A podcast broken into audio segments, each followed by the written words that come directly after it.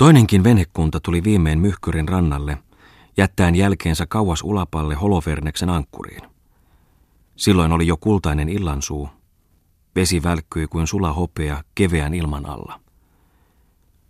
Lahden poukamassa, leppien varjossa, joiden rungot kiilsivät kuin sinkki, lekkui jo saaressa rantakivillä punainen tuli, levittäen kydöltä tuoksuvaa savua. Siellä keittelivät näet Mimmi ja Maissirova kahvia. Mutta pienen kallion nokalla huhtovat kauppaneuvos ja Tommola käsiään. Olivat jo panneet hiljalleen täkyjä sataseen koukkuun, jutellen liikeasioista, odottaessaan venettä. Svea istui venheen perässä, hatun laajain reunainalta punottavin kasvoin ja vältellen pianistin katseita, jotka koettivat saada Sveaa nähdä. Joskus Lauri Falk tavoittikin tytön silmät ja näki silloin jotakin liikuttavan puhdasta ja suloista, ja kuitenkin jollakin tavoin surullista. Bungman seisoi kädet housun taskuissa ja työtteli taakseen joukahaiseensa. Heitukka souteli. Ah, noita kukkia, huudatti Sveja pehmeästi soivalla äänellään, tultaessa mutaiseen poukamaan, ja ojensi käteensä valkeita, hopean kiiluvia piiponkukkia kohti. Heitukka heitti silloin kömpelösti irti aironsa ja veti toisella niistä ylös noiden tähtimäisten kukkien sikermiä, pitkine vettä valumine varsineen, ja kurotti ne Svealle. Svea katsoi heitukkaa mietteessään ja surumielisesti. Sitten hän kiitti aivan lyhyesti. Samassa suhahti venheen pohja pehmeään rantaan, ja Svea jätti märät kukkansa venheeseen, kun nyt Lauri Falk ojensi hänelle kätensä auttaakseen hänet maihin. Sitä kosketusta Svea säpsähti ja katsahti nopeasti Lauriin. Joutukahan nyt. Venhe tyhjäksi, me tarvitsemme sitä, huudahti Tommola kalliolta. Mutta kahvit ensin, kahvit ensin, vaati maissirouva. Juotipa kahvit, vaalean kekälessavun kierrellessä lepikorreunassa.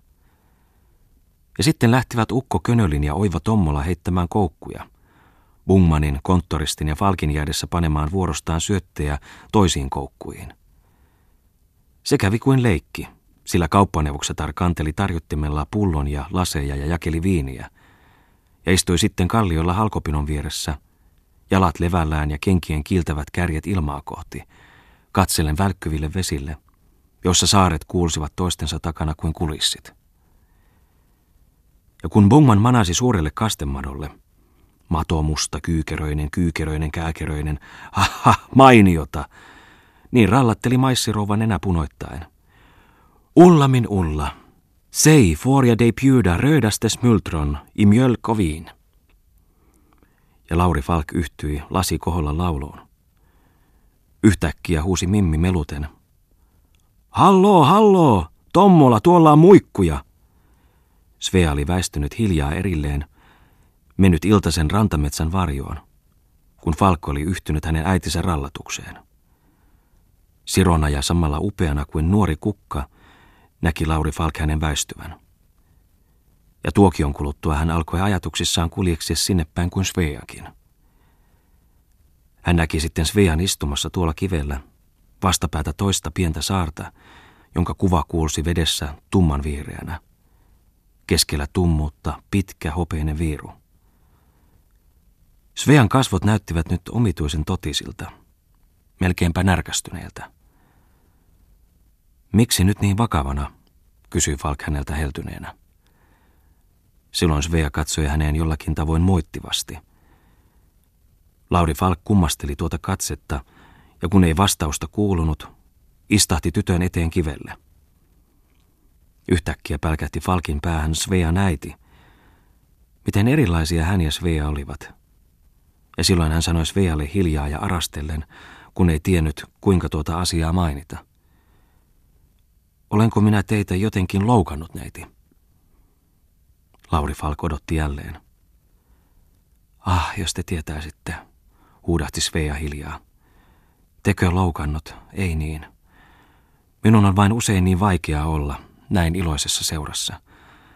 Minä tahtoisin pois, pois täältä, kotoa. Svea näytti niin miettivältä ja kärsivältä, että Falk sanoi hiljaa. Jos voisin, tahtoisin teitä ymmärtää. Silloin Svea virkkoi yhtäkkiä. Ettekö ole kuullut jotakin, että olen talossa ikään kuin lapsipuoli? Lauri Falk säpsähti hiukan, hellyydestä ja samalla jonkinlaisesta pelosta. Jokin tunnustus nyt oli tuleva. Svea katsoi häneen syvin tuskallisin silmin. Lauri Falkin mieleen johtuvat maisteri Bungmanin jutut Könölinien perheestä. Hän oli hetken vaiti, mutta kun selitys viipyi, kysyi hän hiljaa. En tiedä, mitä tarkoitatte. Ettekö voi minulle sanoa? Minä tahtoisin mielelläni teitä kuulla. Lauri Falk ojensi tytölle käteensä ja Svea antoi omansa ja värähti arasti. Sitten hän sanoi, niin tietysti tekin sen olette kuullut, kuten kaikki, koko kaupunki, äidistäni ja tuosta Adlerista. Kerronko, tohdinko? Siihen meni niin kauan ennen kuin voin ymmärtää ihmisten puheita. Viimein tuli isä ja selitti kaikki. Minä olen niin onneton, että tuo Adler saattoi olla sellainen. Ja isäkin. Mutta hän toki kärsii. Hän on sellainen, isä. Ja Svea puhkesi kyyneliin. Kertokaa, pyysi Lauri Falk ja veti hiljaa Svean käsiä pois hänen kasvoiltaan. Svea sanoi, että hän pettää köyhiäkin. Se on niin, niin julmaa. Mutta hän toki kärsii siitä. Hän on mitä on. Mutta toinen niin matala. En voi puhua nyt, ehkä toiste. Ketä tarkoitatte? kysyi Lauri Falk jälleen, kun Svea vaikeni. Svea vastasi ainoastaan. Voi, olen niin epähieno, että sellaista sanon. Tehän olette näkevä sen. Kai te olette näkevä. Lauri Falk aavisti, että Svea tarkoitti nyt äitiään, vaikkei hän virkkanut mitään. Hänet valtasi liikutus, ja hän otti lujemmin Sveaa kädestä ja huudahti. Mutta te, tehän olette toista kuin muut, tuolla kaupungissa. Svea veti kätensä pois. Oi kun minä pääsisin täältä, huudahti tyttö yhtäkkiä ja nousi. Kaikki on niin matalaa. Pois täältä, minne hyvänsä, minne hyvänsä. Sinnekö, jossa luumut kukkivat, naurahti Lauri Falk. Niin, ulkomaille, näkemään jotakin kauniimpaa, kirkkaampaa. Lähdetään sitten, sanoi silloin pianisti leikittelevästi. Minä tulen oppaaksi. Svea katsoi hänen tutkivin, kaunein silmin.